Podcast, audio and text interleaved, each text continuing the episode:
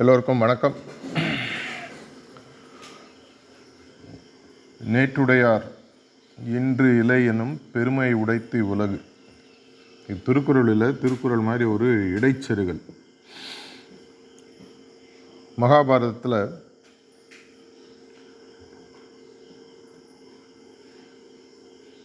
காட்டுக்கு போகிற ஒரு பருவம் இருக்குது அந்த பருவத்தில் பார்த்தீங்கன்னா ஒரு இடத்துல வந்து தர்மருக்கு வந்து தண்ணி குடிக்கணும் அப்படின்ட்டு ஒரு தாகம் எடுக்கும். அப்போ வந்து ஒவ்வொரு சகோதரர்களாக அவர் அனுப்புவார். போய் எனக்கு எங்கே தான் தண்ணி கொண்டு வான்னு. அங்கே தண்ணி குடிக்க போகிற இடத்துல ஒரு குளம் இருக்கும். அந்த குளத்தில் அவங்க வந்து தண்ணி சாப்பிட போகும்போது ஒரு யட்சன் ஒருத்தன் வருவான். இந்த இடத்துல நீ தண்ணி எடுக்கணும்னா நான் சொல்கிற கேள்விகளுக்கு நீ பதில் சொல்லணும். இந்த குளம் என்னுடையது? அப்படி நீ சொல்லலைன்னா நீங்கள் உயிரை இழக்க வேண்டும். எச்ச பிரஷ்னம் அப்படின்னு ஒரு பகுதி இருக்குது இதில் அவங்களாம் வந்து ராஜான்றதுனால திமிரா ஒருத்தர் பதில் சொல்லிட்டே வருவாங்க. ஒவ்வொருத்தராக போயிட்டு வரவே இல்லை அப்படின்னா அடுத்த சகோதரர் அப்போ அடுத்த சகோதரர். ஒவ்வொரு சகோதரம் போகும்போதும் இன்னொரு சகோதரன் ஏற்கனவே அங்கே செத்து கிடக்கக்கூடிய உடல் அங்கே இருக்கும். அவங்களுக்கு இன்னும் கோவம் வரும். அதை பார்த்துட்டு அதுக்கப்புறம் திரும்பி அவங்க தண்ணி எடுக்க போவாங்க. அது மாதிரி கடைசியில் நாலு பேரும் இறந்து போயிடுறாங்க. தர்மர் ரொம்ப நேரமாக வெயிட் பண்ணி பார்க்குறாரு. என்ன நடக்குதுன்னு தெரில சரி போகலான்னு ஏன்னா இருந்தாலும் தர்மன் அப்படின்றது தர்மத்துக்கு ராஜா இல்லையா அவர்? தர்மராஜா தானே அவர் பேர். அங்கே போனோன்னே என்ன நடக்குதுன்னு அவர் இப்படி பார்க்குறாரு. ஒரு எக்ஷன் இருக்கான். என்னங்க நடந்தது? இது மாதிரி இந்த குளம் என்னுடையது? இங்கே வந்து நீங்கள் தண்ணி குடிக்கணும்னா எங்கிட்ட நான் கேட்குற கேள்விகளுக்கு நீங்கள் பதில் சொல்லணும். இல்லைனா உயிர் போயிடும். உடனே அவர் நான் சொல்கிறேன் நீ சரியாக பதில் சொல்லனா. உனக்கு நான் ஒரு சகோதரனை உயிர் பீச்சு கொடுக்குறேன்னு முதல்ல சத்தியம் பண்ணுறார் அப்போ வந்து அவர் ஒவ்வொரு கேள்வியாக கேட்டுகிட்டே வராரு. ஒரு பெரிய ஒரு பாகம். மகாபாரத்தில் ஒரு அருமையான ஒரு கேள்வி பதில் பகுதி. அது கடைசியாக அவர் கேட்குற கேள்வி பார்த்தீங்கன்னா உலகத்திலேயே இருப்பதற்குள் ஆச்சரியமான விஷயம் என்ன? அப்போ அதுக்கு தர்மர் பதில் சொல்லுவார் உலகத்திலே இருப்பதற்குள் ஆச்சரியமான விஷயம் நம்ம சுற்றி இருக்கிறவங்க தினசரி இறந்துக்கிட்டே இருந்தால் கூட நான் என்றைக்குமே உயிர் வாழ்வேன் மனிதன் நினைக்கக்கூடிய ஒரு நினைப்பு. அந்த கேள்வி பதில் சொன்னோன்னா எஸ்டனுக்கு ரொம்ப மனசு சந்தோஷமாயிடுது. சரிப்பா நீ உனக்கு நாலு சகோதரர்கள் இறந்து போயிருக்காங்க. ஒத்தரை நீ சூஸ் பண்ணலாம். அவர் யோசிச்சுட்டு வந்து எனக்கு நகுலனை நீங்கள் திரும்பி கொடுங்க அப்படின்னு சொல்லி சொல்லுவார். யக்ஷனுக்கு ஆச்சரியமாயிடும். நீ கேட்குறபடி நான் கொடுக்குறேன். இருந்தாலும் எனக்கு ஒரு கேள்வி இருக்குது நான் ஒன்று கேட்கலாமான்னு. கேளுங்க. உனக்கு எப்படி நீங்கள் இந்த இந்த ஒரு வருஷம் எங்கேயாவது வாசம் முடிஞ்சோடனே நீங்கள் போய் சண்டை போடணும்? உங்களுக்கு ஆட்சி அவங்க கொடுக்க மாட்டாங்க. அப்படி இருக்கிற பட்சத்தில் நீ பீமனையும் அர்ஜுனனையும் தான் நான் சூஸ் பண்ணுவேன்னு நினச்சேன். நீ எதனால் நகுலனை சூஸ் பண்ணேன் இல்லைங்க எங்களுக்கு வந்து நாங்கள் ஐந்து சகோதரர்கள். இதில் மூன்று பேர் நாங்கள் குந்திக்கு பிறந்தவங்க. இரண்டு பேர் எங்கள் அப்பாவுடைய இரண்டாவது மனைவியான மாத்ரிக்கு பிறந்தவங்க. அதனால தான் நான் வந்து நியாயமாக இருக்கணும்னு சொன்னால் என்னுடைய குலத்தில் ஒருத்தர் இருக்கணும்னா என்னுடைய சித்தியோடைய பையனோட குலத்துலேயும் இருக்கணும் இல்லையா? அப்படின்னா யக்ஷனுக்கு ரொம்ப குஷியாயிடும். இவ்வளோ ஒரு உண்மையான ஒரு நான் மனுஷனை பார்த்ததே இல்லை. நீ அஞ்சு பேரையும் நீங்கள் அஞ்சு பேரும் உயிர் வாழ்வீங்க அப்படின்னு சொல்லி நாலு சகோதரர்களையும் கொடுத்துட்றாரு. இதே மகாபாரதம் முடிவு. சண்டையெல்லாம் முடிஞ்சு பாண்டவர்கள் ஒரு முப்பத்தஞ்சு வருஷம் ஆட்சி புரிந்ததாகவும் அதுக்கப்புறம் அடுத்த ஜென்ரேஷனுக்கு ஆட்சியை கொடுத்துட்டு அவங்க காட்டுக்கு போயிடுறாங்க. காட்டுக்கு போயிட்டு பாக்கி லைஃப்பை அவங்க வந்து கடவுளுடைய ஞாபகத்தில் மெடிடேஷன் அது மாதிரி பண்ணிகிட்டு இருக்காங்க. கடைசியில் ஒவ்வொரு சகோதரனாக இறந்துட்டே போயிட்டே வராங்க. தர்மர் மட்டும்தான் பாக்கி இருக்கார். தர்மருக்கு மட்டும் அவங்க அப்பா ஒரு வரம் கொடுத்துப்பார். அவங்க அப்பா தான் வந்து யமராஜான்னு சொல்லுவாங்க இல்லையா? தர்மத்திற்கு ராஜா அவருக்கு ஒரு வரம் அவர் கொடுத்துருப்பார். அவருடைய உடலோடு அவரால் சொர்க்கத்துக்கு போக முடியுன்ற ஒரு வரம் அவருக்கு உண்டு. கடைசியாக அவர் வந்து போயிட்டே இருப்பார். அந்த சொர்க்கத்துக்கு கூட போகும்போது ஒரு நாய் ஒன்று கூட வரும். நாலு சகோதரர்களும் இல்லாத போது கடைசி வரைக்கும் தன்னோட அந்த நாயோடு அவர் வந்து போகும்போது சொர்க்கவாசலுக்கு போகிறாரு நீ வந்து உள்ளே வரலாம். ஆனால் இந்த நாய் வரக்கூடாது. நாய் வரக்கூடாது அப்படின்னு சொல்லி சொல்லுவாங்க. அதுக்கு தர்மர் சொல்லுவார் இது என்னோட கூடயே இருந்திருக்கு இவ்வளோ நாளாக இந்த நாய் வந்து உள்ளே வரலன்னா நானும் வரல. அப்படின்னு சொல்லிவிட்டு அவர் வந்து இல்லை நான் திரும்பி போயிடுறேன். இல்லை எனக்கு வேணால் நரகத்துக்கு அனுப்பிச்சிருங்க. அப்போ வந்து இந்த நாய் வந்து தர்மராஜாவை மாறுது. உன்னுடைய உண்மையான அந்த நன்றி விசுவாசத்தை நான் பாராட்டுறேன் அப்படின்னு சொல்லி சொர்க்கத்துக்குள்ளே அழிச்சிட்டு போகிறார் முக்கியமான சீன் அங்கே தான் வருது. சொர்க்கத்துக்குள்ளே போனவுடனே என்ன நடக்குது அப்படின்னு பார்த்தா இவருடைய கண் எதிர்க்க பார்க்குறது எல்லாமே வந்து கௌரவர்களாக இருக்காங்க. அப்புறம் அங்கே செத்த கௌரவர்கள் அங்கே செத்த வீரர்கள் அவங்களுடைய சேனாதிபதிகள் அவருடைய சித்தப்பா மாமா எல்லாரும் இருக்காங்க. கடைசியாக போகிறாரு அங்கே போய் உட்காந்து பார்த்தா அர்ஜுனனும் கர்ணனும் கட்டி பிடிச்சி விளையாடிட்டு இருக்காங்க. சிரிச்சிட்டு. இன்னும் கொஞ்சம் தள்ளி போகிறாரு துரியோதனும் பீமனும் அவ்வளோ அன்பாக சிரித்து விளையாடி இவருக்கு கோவம் வந்தது. ஏன்பா இதுக்காவா இவ்வளோ சண்டை போட்டு இங்கெல்லாம் வந்தோம்? எவ்வளோ பெரிய நாங்கள் யுத்தத்தை நடத்தி அந்த யுத்தத்தில் சாரிஜி மகாராஜ் சொல்கிறார் அறுபது கோடி பேர் செத்ததாக சொல்லுவாங்க. அறுபது கோடி மக்கள் செத்து இவ்வளோ வந்தோன்னே இங்கே வந்து ஜாலியாக கட்டி பிடிச்சிட்ருக்காங்களே. அப்போ திரும்பி அவருடைய அப்பா வந்து தர்மராஜா வந்து அவருடைய மாயக்கண்ணை மூடி அவருடைய உண்மையான அகக்கண்ணை திறக்கிறார். அப்போது அவருடைய உடலை விட்டு உண்மையாக அவருடைய ஆன்மா வந்து சொர்க்கத்துக்குள்ளே போகுது. அங்கே போன உடனே சொர்க்கத்தினுடைய உண்மையான அம்சம் என்னன்னு அவருக்கு புரியுது. சொர்க்கத்தினுடைய உண்மையான அம்சம் என்னன்னு சொல்லி பார்த்தீங்கன்னா அன்பு. இந்த அன்பு மட்டும்தான்ப்பா இங்கே கீழில் நீங்கள் இருக்கும் பொழுது வேற டுவாலிட்டி ஆஃப் எக்ஸிஸ்டன்ஸ்னு சொல்லுவாங்க. துவந்தம் இரண்டு வகைப்பட்ட வாழ்க்கை. நம்மளுடைய ஆன்மீக பாதையிலையும் பார்த்தீங்கன்னா பிண்ட பிரதேசம் சொல்லி சொல்லுவாங்க ஹார்ட் ரீஜன் இந்த ஹார்ட் ரீஜனில் நம்ம பயணிக்கும் பொழுது நமக்கு எல்லாமே வந்து எதிர்மறையாக தான் எல்லாமே தெரியும். நல்லது இருந்தால் கெட்டது இருக்கும். நல்லவங்க இருந்தால் கெட்டவங்க இருப்பாங்க. ரைட் இருந்தால் தப்பு இருக்கும். புண்ணியம் இருந்தால் பாவம் இருக்கும். இந்த பிண்ட பிரதேசம் இல்லை அந்த ஹார்ட் ரீஜனை தாண்டுவதற்கு சொந்த முயற்சியில் நீங்கள் பண்ணிங்கன்னா அஞ்சுலேருந்து பத்தாயிரம் வருஷமாவது ஆகும் நம்ம குருக்கள்லாம் சொல்கிறாங்க இதற்கும் நான் முதல்ல சொன்ன அந்த மருவின குரலுக்கும் என்ன சம்பந்தம்? நேற்றுடையார் இன்றிலேனும் பெருமையுடைத்து உலகு. அப்படின்னா என்ன அர்த்தம்? நேற்று இருக்கிறவங்க இன்றைக்கி கிடையாது. அதுதான் இந்த உலகத்தினுடைய பெருமை. நம்முடைய கொள்ளு தாத்தாவோ இல்லை கொள்ளு தாத்தாவோட தாத்தாவோ இப்போ இந்த கொரோனா நடந்து முடிஞ்சது இன்னும் முடியலை. அஞ்சாவது வேவு ஆறாவது வேவுன்னு சொல்லிகிட்டே இருக்காங்க. இதில் நிறையா பேர் நம்மளுடைய நண்பர்கள் உறவினர்கள் மிஷனில் இருக்கக்கூடிய நிறைய ரிசப்டர்ஸ் அபியாசிஸ் எல்லாருமே இதில் போயிருக்காங்க. அப்படின்னா உண்மையான நமக்கு இதுலேருந்து புரிதல் என்ன? வாழ்வுன்றது வந்து நம்ம தினசரி ஒரு விளிம்பில் வாழ்ந்துட்டுருக்கோம் அடுத்த நிமிஷம் என்னன்றது நமக்கு கண்டிப்பாக தெரியாது. தெரிஞ்சவங்க யாரும் இங்கே இருக்க முடியாது. தெரிஞ்சிங்கன்னா நீங்கள் கடவுள் ஆகிடுவீங்க அப்படி இருக்கிற பட்சத்தில் பல லட்சக்கணக்கான ஜன்மங்களை கடந்து நம்மளுடைய ஸ்கிரிப்சர்ஸ்ன்னு சொல்லி சொல்லுவாங்க. நம்மளுடைய புத்தகங்களில் எழுதப்பட்ட வாக்கியங்கள் படி பார்த்தீங்கன்னா மனுஷனாக பிறவி எடுப்பதற்கு முன்னால் எண்பத்தி நாலு லட்சம் ஜந்துக்கள் பிறவிகளை தாண்டி மனுஷனாக பிறவி எடுக்கிறோம் அப்படின்ட்டு எழுதப்பட்டிருக்கு. ரைட்டாக தப்பா அதெல்லாம் வேறு விஷயம். ஓரறிவு ஈரறிவு மூன்றாவது நாலாவது அஞ்சாவது. இது எல்லாத்தையும் தாண்டி ஃபைனலாக நம்மளுக்கு வர்றது வந்து பார்த்திங்கன்னா மனிதன் அப்படின்ற ஒரு மனிதனாக ஆண் பெண் இரண்டு சேர்ந்த ஒரு பிறவி. இந்த எண்பத்தி நாலு லட்சம் பிறவிகள்லேயும் பார்த்தீங்கன்னா ஆல்பாஸ் சிஸ்டம் ஒவ்வொரு லெவல்லேருந்து அடுத்த லெவல் அடுத்த லெவல் அடுத்த லெவல் மரம்னு பார்த்தீங்கன்னா ஓரறிவு. மரத்துக்கு கீழே இருக்குது அமீபா அறிவே இல்லாததுன்னு சொல்லுவாங்க. ஒவ்வொரு லெவலாக வரும்பொழுது ப்ரொக்ரெஷன் ஆகிட்டே வருது.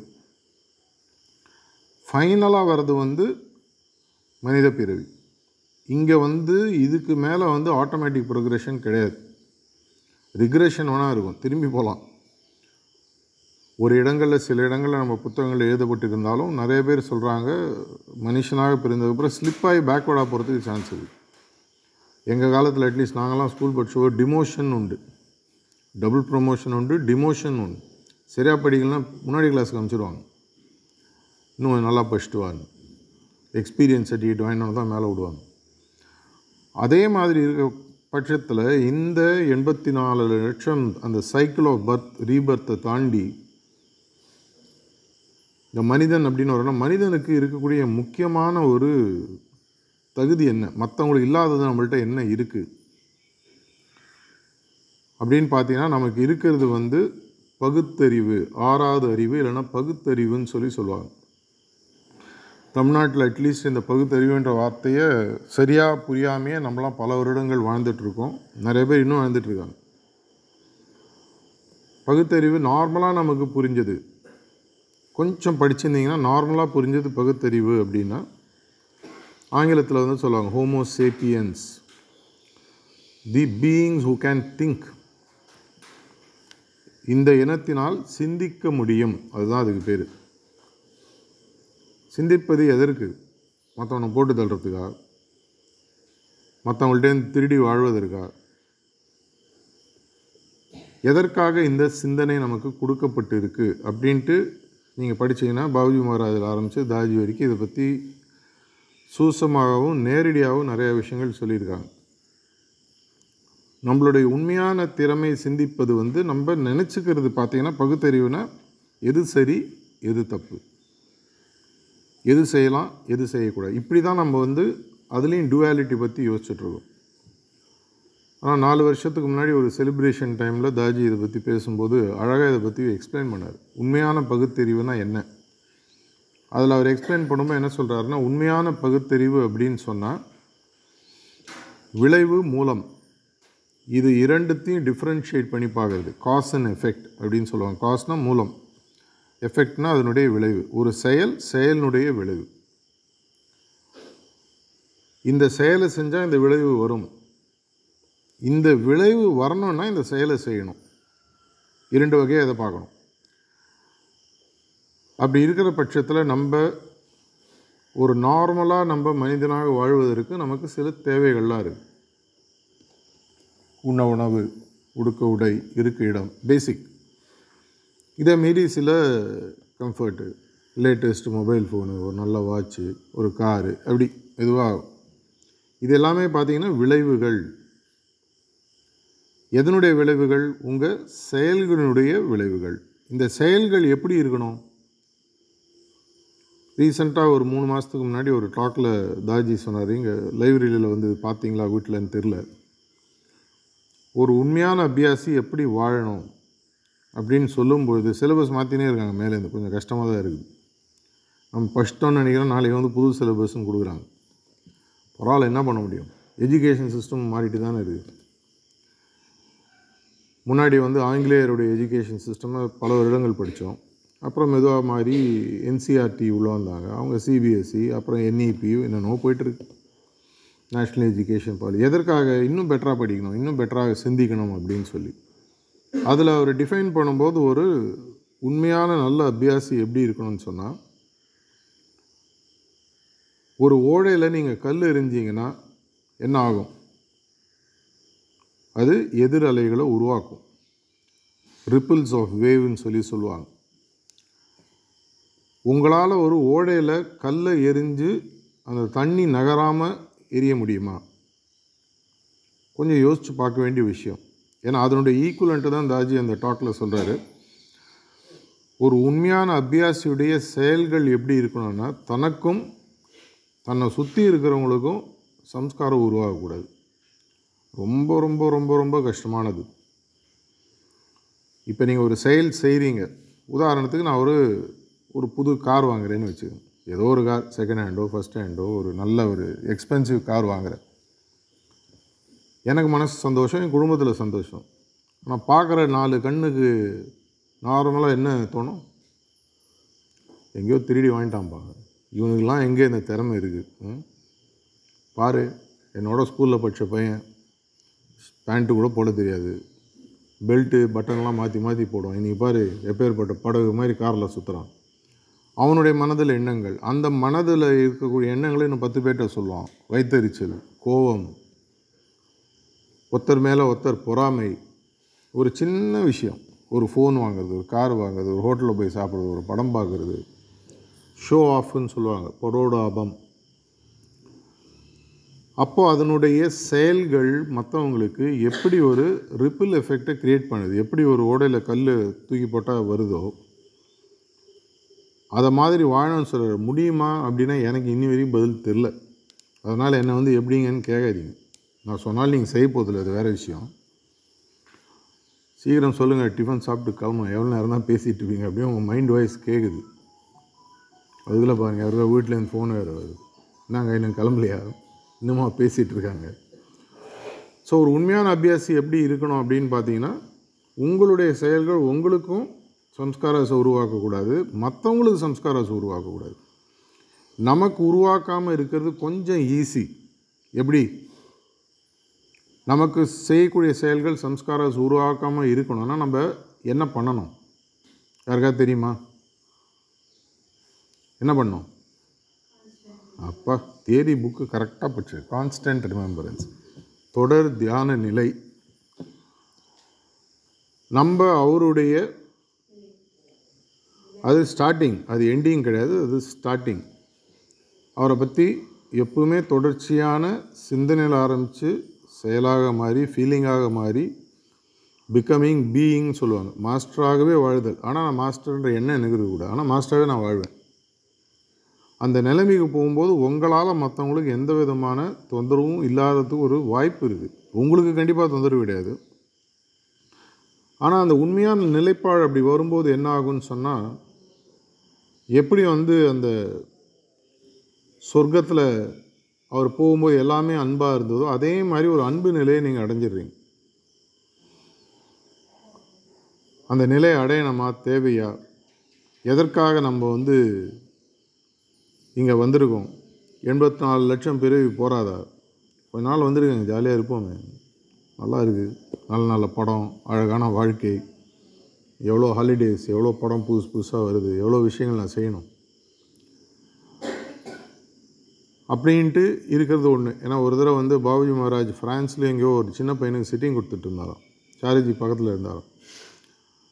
அந்த சிட்டிங் போது அந்த பையன் முதல்ல சொன்னானோ உங்களை பற்றி நான் நிறைய கேள்விப்பட்டிருப்பேன். நீங்கள் எல்லா சம்ஸ்காராஸையும் எடுத்துருவீங்களாமே. சிலது கொஞ்சம் விட்டு வைங்க எனக்கு சின்ன வயசு நான் இன்னும் கொஞ்சம் வாழணும். நிறையா பார்க்க வேண்டியது இருக்குது வாழ்க்கையில். எல்லாத்தையும் எடுத்துடாதீங்கன்னு சொல்லிவிட்டு அப்புறம் சிட்டிங் உட்காந்தான் நம்மளும் அது மாதிரி தான். செலக்டிவாக வந்து இப்போ வீட்டில் குப்பை பெருகும்போது ஒரு கோல்டு காயின் இருந்தால் பெருகி தள்ளிடுவோமா? தரையில் ஒரு தங்க நாணயம் இருக்குது பெருகிடுவோமா? பெருகுவோமா? ஆ, ஏன் பெருக்கக்கூடாது காசு பணம் துட்டு ஆ? மணி மணி. அதே மாதிரி தான் நல்ல சம்ஸ்காரன்றது தங்க காசு மாதிரி. குப்பையெல்லாம் கிடக்குன்னா பிரிக்கிடுவோம் அதே மாதிரி அது கெட்ட சம்ஸ்காராஸ் சம்ஸ்காரால் நல்லது கெட்டது பிரிவு கிடையாது. எப்படி நமக்கு ஒரு தங்க நாணயத்தை பார்த்தோன்னே டெம்டேஷன் வருதோ அதே மாதிரி தான் வாழ்வோம். அப்படி இருக்கும்போது என்ன ஆகுது? இன்றைய தினம்தான் கடைசி நாள் அப்படின்ற ஒரு எண்ணம் நமக்கு இன்னும் வரல. இன்றைய தினம்தான் கடைசி நாள்னு இருக்கக்கூடிய பட்சத்தில் நான் எப்படி வாழ்வேன்? ஒரு ஆள் ஒரு குருநாதரை பார்க்க போகிறானாம் என் வாழ்க்கையில் ரொம்ப பிரச்சனையாக இருக்குது உங்கள்கிட்ட வந்தால் எல்லா பிரச்சனைக்கும் தீர்வு சொல்லுவீங்களாமே? சொல்லுங்கள் அப்படின்னு சொல்லி கேட்குறாரு அந்த ஆள் வந்து இந்த சிஷ்யனை சிஷியன் இல்லை சிஷியன் மாதிரி வந்து ஆளை பார்த்துட்டு உனக்கிட்ட சொல்லி என்னப்பா பிரயோஜனம்? எப்படி இன்னும் முப்பது நாள் தான் உயிரோடு இருக்க போகிற அப்படின்னு சொல்லிட்டு போயிடுறாராம். உள்ளதும் போச்சு நொல்ல கண்ணா அப்படின்னுவாங்க. இருக்கிற ஒன்றரை கண்ணும் போச்சுன்னா இருக்கிற பார்வையும் போகிற மாதிரி. அந்த ஆளுக்கு வந்து என்னடா சும்மா இருந்தது போனால் முப்பது நாள் தான் இருப்பேன்னு சொல்லிட்டு போயிட்டாரு. என்ன பண்ணுறதுன்னு அவருக்கு ஒரே வருத்தமாயிடுது. முதல்ல ஒரு நாலஞ்சு நாள் பயங்கர கோபம் எல்லாத்தையும் அடித்து போட்டு துவம்சம் பண்ணி திட்டி எல்லாம் பண்ணுறாரு அப்புறம் யோசிக்கிறார். இன்னும் இருபத்தஞ்சி நாள் தான் பாக்கி இருக்குது அஞ்சு நாள் போயிடுச்சு. முப்பது நாளில். அப்படின்னா நான் எப்படி வாழணும்னு உட்காந்து யோசிக்க ஆரம்பிக்கிறார். இவ்வளோ நாளாக என்னுடைய நான் மனைவியோட அன்பாக பேசினது கூட இல்லை. பணம் பணம்னு சுற்றிட்டேன் மனைவியோட பேசுகிறாரு குழந்தைங்களோட நேரத்தை ஸ்பெண்ட் பண்ணுறாரு எனக்காக பணி செய்தவர்கள் நிறைய பேர் இருக்காங்க. இவங்களுக்கு நான் எந்த விதமான உதவியும் பண்ணலன்ட்டு பணத்தெல்லாம் கொடுக்க ஆரம்பிக்கிறார். ஒரு இருபத்தெட்டு இருபத்தொம்போது நாளில் ஒரு உண்மையான மனசில் அவருக்கு தெளிவு வந்துடுது முப்பதாவது நாள் அந்த குரு வேறு ஊரில் இருக்கார் நேராக போய் பார்த்தாரு காலை விழுறாரு. என்னப்பா என்ன விஷயம்? என்னங்க இப்படி சொல்லிட்டீங்க? முப்பது நாள் முன்னாடி சொன்னீங்களே. எனக்கு இன்றைக்கி தான் கடைசி நாள். உங்களோட இருக்கலான்ட்டு வந்திருக்கேன். எப்படி இருக்கும் உங்கள் வாழ்க்கை? ரொம்ப தெளிவாக இருக்கேன். எனக்கு இனிமேல் எந்த விதமான சலனங்களோ பிரச்சனைகளோ கிடையாது. எப்படி வாழணும்? என் வாழினுடைய உண்மையான குறிக்கோள் என்ன அப்படின்றத நான் புரிஞ்சுக்கிட்டேன். நீ கிளம்பிப்போ இதே மாதிரி லைஃப்லாம் நீ வாழ இன்னும் நிறையா நாள் வாழ வேண்டியிருக்கு அப்படின்னு ஏங்க அப்படி சொன்னீங்க? நம்ம புரிய வைக்கிறதுக்காக சொன்னேன். நம்ம ஒரு எக்ஸ்பெரிமெண்ட் பண்ணி பார்ப்போம். இன்னிலேருந்து நான் வந்து ஒன்றும் வேறு எந்த எண்ணத்தோடையும் சொல்லலை. இன்னிலேருந்து முப்பது நாள் தான் நமக்கு இருக்குது. இனி என்ன தேதி? பதினேழு ஜூலை. பதினேழு ஆகஸ்ட்டு நமக்கு எண் கார்டு போடுறாங்கன்னு வச்சுக்கோங்க. ஆ? அது வந்து சுதந்திர தினம். பதினேழு ஆகஸ்ட் ஒரு கணக்கு வச்சுக்கோங்க. முப்பது நாள் தான் எனக்கு வாழ்வு இருக்குது இன்னொரு எக்ஸ்ட்ரீம் போயிடாதுங்க. இன்னி வரையும் ஒன்றுமே பண்ணது இல்லைங்க எல்லாத்தையும் பண்ணி பார்த்துடலாம். இவ்வளோ நாள் வாழ்ந்தாச்சு. அவர் வேறு வந்து ஏதோ தமிழ்நாடு இன்சார்ஜுன்னு சொன்னாங்க. வந்து இது வேறு சொல்லிட்டு போயிட்டாரு. ஒரு விளையாட்டுக்காக சொல்கிறேன் ஏன்னா ரீசெண்டாக கோயம்புத்தூரில் பேசும்பொழுது போன ஒரு ரெண்டு வாரத்துக்கு முன்னாடி போயிருந்தேன்.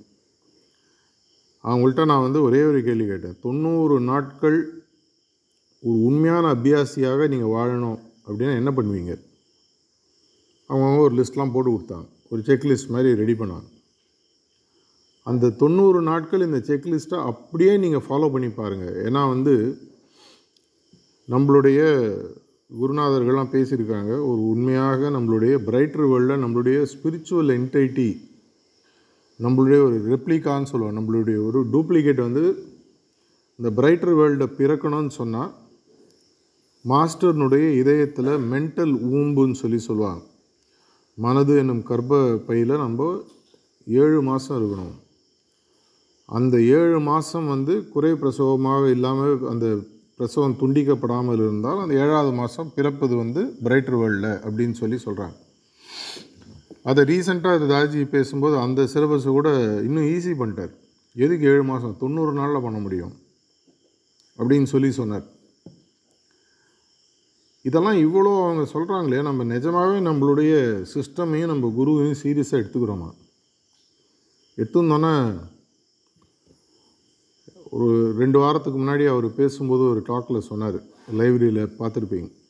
பாபுஜி மகாராஜ் காலத்தில் கிட்டத்தட்ட கிட்டத்தட்ட ஒரு முந்நூறு பேர் உண்மையான குறிக்கோளை அடைந்ததாகவும் சாரிஜி காலத்தில் இன்னொரு முந்நூறு முந்நூற்றம்பது பேர் உண்மையான குறிக்கோளை அடைந்ததாகவும் அவரோட காலத்தில் இன்னும் நிறைய பேர் ப்ரோக்ரஸ் ஆகிட்டுருக்காங்க கிட்டத்தட்ட நூறு வருஷமாக சிஸ்டம் இருக்குது லாலாஜி காலத்தில் நாலாவது குரு. லட்சக்கணக்கான மக்கள் மூணு சிட்டிங் எடுத்து ப்ராக்டிஸும் பண்ணிகிட்ருக்காங்க இன்றைக்கி வேர்ல்டு வைடு நம்மளது ரெகுலராக ப்ராக்டிஸ் பண்ணுறவங்க பார்த்தீங்கன்னா நாற்பது லட்சம் பேர் கிட்டத்தட்ட. சாரிஜி மகாராஜ் ரெண்டாயிரத்தி பதினாலு அவருடைய மகாசமாதி டைமில் ரெண்டுலேருந்து மூணு லட்சம் பேர் தான் ஆக்டிவாக பார்ட்டிசிபேட் பண்ணுறோம் கிட்டத்தட்ட பத்து மடங்கு ஆனால் இந்த நாற்பது லட்சத்தில் எவ்வளோ பேர் குறிக்கோள் அடைஞ்சதாக அவரே அந்த டாக்கில் சொன்னார். அறநூறு பேர் ப்ளஸ் இவர் காலத்தில் வாட் ஓவர் நம்பர் ஒரு ஒரு ஐநூறுன்னு வச்சுக்கங்களேன். கூட்டிங்கன்னா எவ்வளோ ஆகுது? ஆயிரத்தி நூறு. ஆயிரத்தி நூறு எங்கே? நாற்பது லட்சம் பேர் எங்கே? இந்த நாற்பது லட்சம் பேர் அப்படின்னா எதற்காக உள்ளே வந்தாங்க? அவங்களுடைய உண்மையான குறிக்கோள் எதற்காக வந்தார் ஒரு காலத்தில் மணப்பாக்கத்தில் கேன்டீனில் போய் பார்த்தீங்கன்னா சச்சங் முடிஞ்சு அவர் பாட்டு ரூமில் இருப்பார். அங்கே உட்காந்து வியாபாரம் பேசிகிட்டு இருப்பாங்க. அவங்க அவங்களோட குறிக்கோளை தெளிவாக இருந்தாங்க ஒரு சைடு ரியல் எஸ்டேட் ஓடும் ஒரு சைடு அது ஒன்றும் பண்ண முடியாது. நாலு பேர் இருந்தால் இதெல்லாம் நடக்க தான் செய்யும். அது பண்ணுறது நான் தப்புன்னு சொல்ல வரல. ஆனால் நம்மளுடைய குறிக்கோள் நமக்கு தெளிவாக தெரியும். ஏன்னா அது ரிப்பீட்டடாக இப்போ லாஸ்ட் கொஞ்ச நாளாக இதை பற்றி தான் நான் பேசிகிட்ருக்கேன் நூறு பேர் இருக்கக்கூடிய அபியாசிகள் இருக்கக்கூடிய ரூமில் இந்த மார்க்கத்துக்கு நீங்கள் எதற்காக வந்தீங்கன்னு ஒரு துண்டு சீட்டை கொடுத்து ஏதி கொடுக்க சொல்லி படிச்சீங்கன்னா நூற்றி பத்து காரணம் வரும். அத்தனையுமே சரியான காரணமாக இருக்கலாம். தப்பு இல்லை. சில பேர் என்ன சொல்லலாம் மன அமைதிக்காகவும் நிம்மதிக்காகவும் வந்தேன். சில பேர் என்ன சொல்லுவாங்க ஒரு சந்தோஷத்திற்காக வந்தேன்.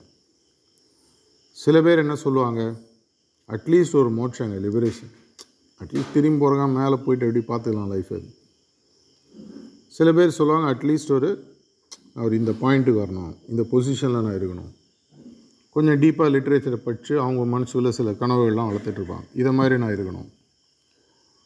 ரொம்ப ரொம்ப ரேரு பாபுஜி மகாராஜ் அவருடைய டென் மேக்ஸிம்ஸில் சொன்ன மாதிரி set your goal is the highest இருப்பதற்குள் உயரிய குறிக்கோள் என்னவோ அதை நீ செட் பண்ணிக்கோ. அதை கொடுக்கறதுக்கு குருநாதர்கள் தயாராக இருக்காங்க. நம்ம நிஜமாகவே அந்த அளவுக்கு ஒரு தீவிரமாக குறிக்கோளில் நம்ம இருக்கோமா?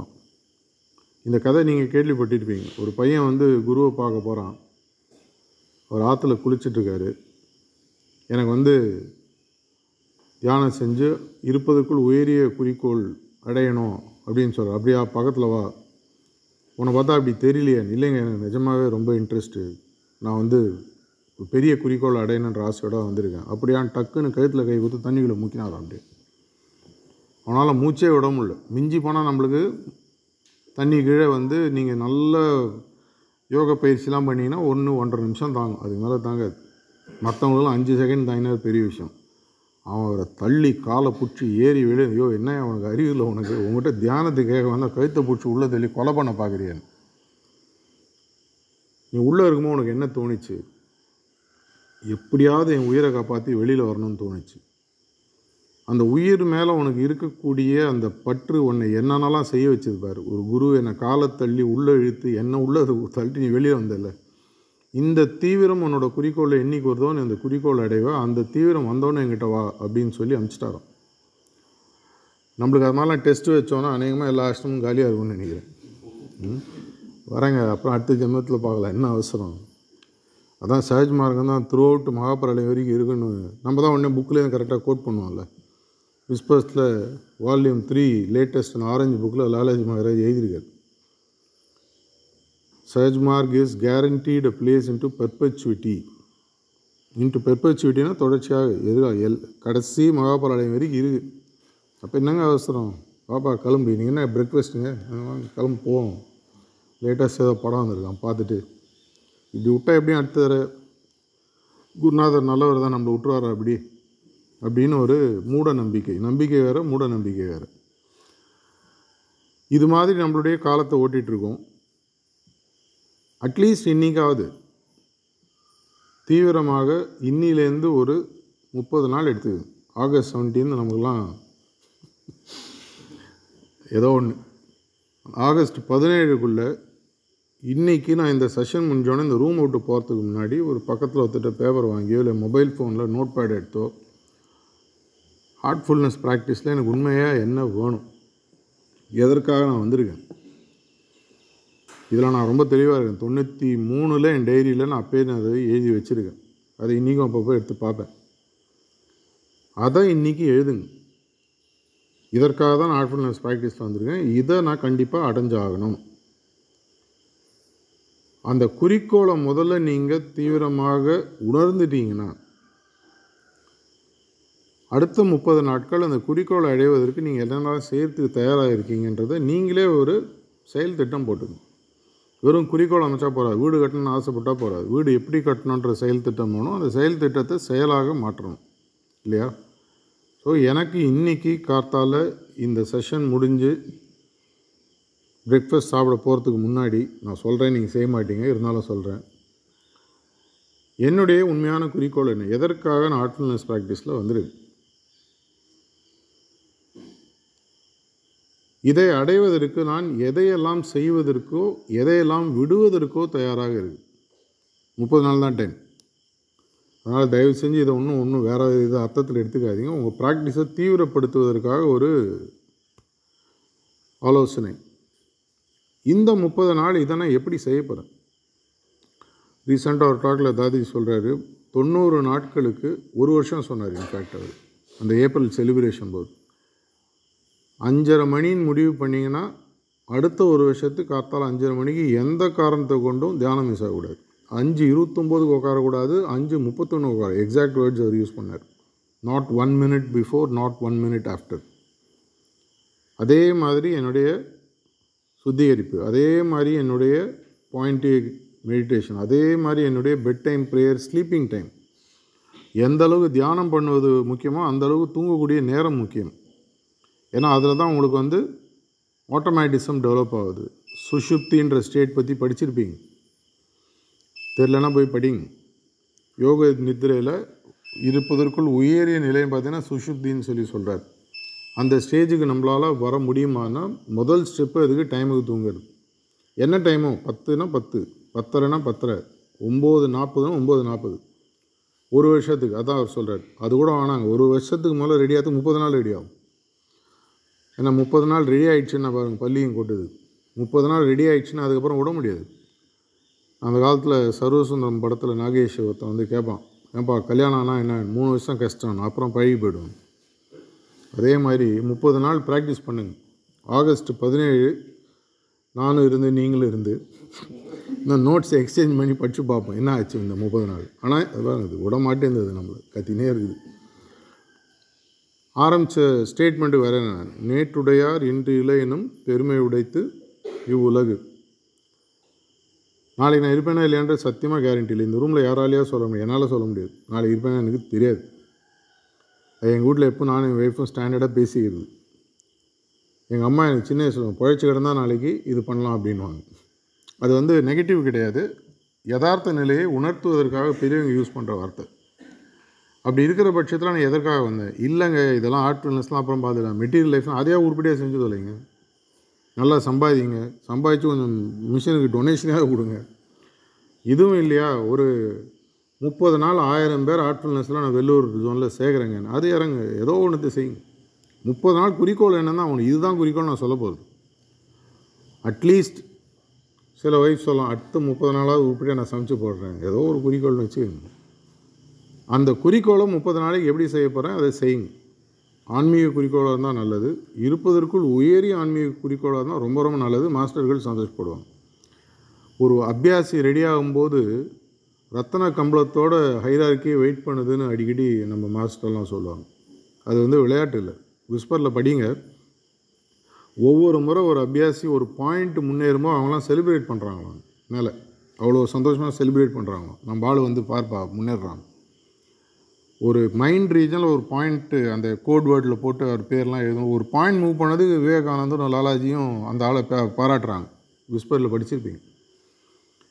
அந்த அளவுக்கு நம்ம வந்து மைக்ரோஸ்கோப்பில் அவங்க பார்த்துட்ருக்காங்க ஒரு சின்னதாக ஒரு எறும்பு சுற்றிட்டு ஒரு மைக்ரோஸ்கோப்பில் பார்த்து ஸ்க்ரீனில் காமிச்சு நம்ம எல்லாம் பார்ப்போம். அதுக்கு தெரியாது என்ன நடக்குது அது பாட்டு அப்படியே சுற்றிட்டு அது மாதிரி தான் நம்ம வாழ்வு அப்படி இருக்கிற பட்சத்தில் அடுத்த முப்பது நாட்கள் உங்களுடைய குறிக்கோள் என்ன? இந்த குறிக்கோளை செய்வதற்கு நீங்கள் என்ன உங்களுடைய செயல் திட்டம்? இது ஆன்மீக வாழ்வாக இருந்தாலும் சரி மெட்டீரியல் லைஃபாக இருந்தாலும் சரி.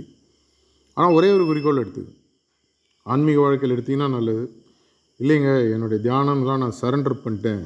என்னை மாதிரி சரணாகதி நான் இது எட்டு புக்கு எழுதிருக்கேன் அப்படின்னு யாராக இருந்தீங்கன்னா எல்லாத்தையும் அவர்கிட்ட விட்டுட்டு அவர் வேலையை செய்ய இல்லை இதுதான் என்னுடைய குறிக்கோள். இதற்காக நான் தேர்ட்டி டேஸ் இன்டென்ஸாக ப்ராக்டிஸ் பண்ண போகிறேன்னா எழுதுங்க. என்னோடய இன்டென்ஸ் ப்ராக்டிஸ் எப்படி இருக்கும்? இந்த மிட் நைட் ஒன்றுலேருந்து மூணு தியானம் கூட இருக்கா? அது ஒன்று இருக்கா? உங்களுடைய ப்ரிசெப்டர்கிட்ட கேட்டிங்கன்னா சொல்லுவாங்க. மாஸ்டருடைய தன்மைகள் எனக்கு வரணும்னா ராத்திரி ஒன்றுலேருந்து மூணு எப்படி தியானம் பண்ணணும் ஒரு இடத்துல அவர் சொல்கிறார் தேவைன்னா அதையும் பண்ணி பாருன்றார் அப்புறம் இன்னொரு இடத்துல சொல்கிறாரு பன்னெண்டு மணிக்கு ஒரு பதினஞ்சு நிமிஷம் மத்தியானம் தியானம் பண்ணுன்றார். ஏன்னா அப்போ தான் வந்து மூணாவது சந்தியா காலம் அப்படின்னு அந்த டாக்கில் சொல்கிறார் சந்தியா காலம் அப்படின்றது வந்து காத்தால் சன்ரைஸில் அந்த பேலன்ஸில் வருது ஒன்று சன்செட்டில் பேலன்ஸ் ஒன்று அது இல்லாமல் மத்தியானம் பன்னெண்டு மணிக்கு அந்த ஒரு பர்ஃபெக்ட் பேலன்ஸ் வருது. நான் கூட பன்னெண்டு மணி தியானம் பண்ணுவேன். நான் சொல்ல அவர் சொல்கிறார் அப்படின்னு அவர் இடத்துல சொல்கிறார் டூல்ஸ் அத்தனையுமே இருக்குது குறிக்கோள் உங்களது கரெக்டாக இருந்து இந்த டூல்ஸை தேர்ட்டி டேஸ் யூஸ் பண்ணிங்கன்னா என்ன ஆகுதுன்றதை நம்ம பார்ப்போம். இந்த முதல்ல சொன்ன மாதிரி நேற்றுடையார் இன்றிலைன்ற ஒரு வாக்கியத்துக்கு நம்ம ஒரு எக்ஸப்ஷனாக மாறுவோம். நம்ம அதுலேருந்து ஒரு விதி விலக்காக மாறி இந்த ஒரு வாழ்வில் எது இருப்பதற்குள் ரொம்ப ரொம்ப ரொம்ப உயரிய குறிக்கோளை அடைய முடியுமோ அந்த ஜென்மத்திலே அதை அடைஞ்சு உலகத்தில் இருக்கிறவங்க அத்தனை பேருக்கும் யாம் பெற்ற இன்பம் பெருக வைகின்றவை. அனைவருக்கும் இந்த நான் மட்டும் நல்லா இருந்த போகிற எல்லாருக்கும் பண்ணக்கூடிய ஒரு வாய்ப்பு நமக்கு இருக்குது அதையும் செய்யணும் அப்படின்ற ஒரு பிரார்த்தனையோடு என்னோடய பேச்சை முடிச்சுக்கிறேன். நன்றி வணக்கம்.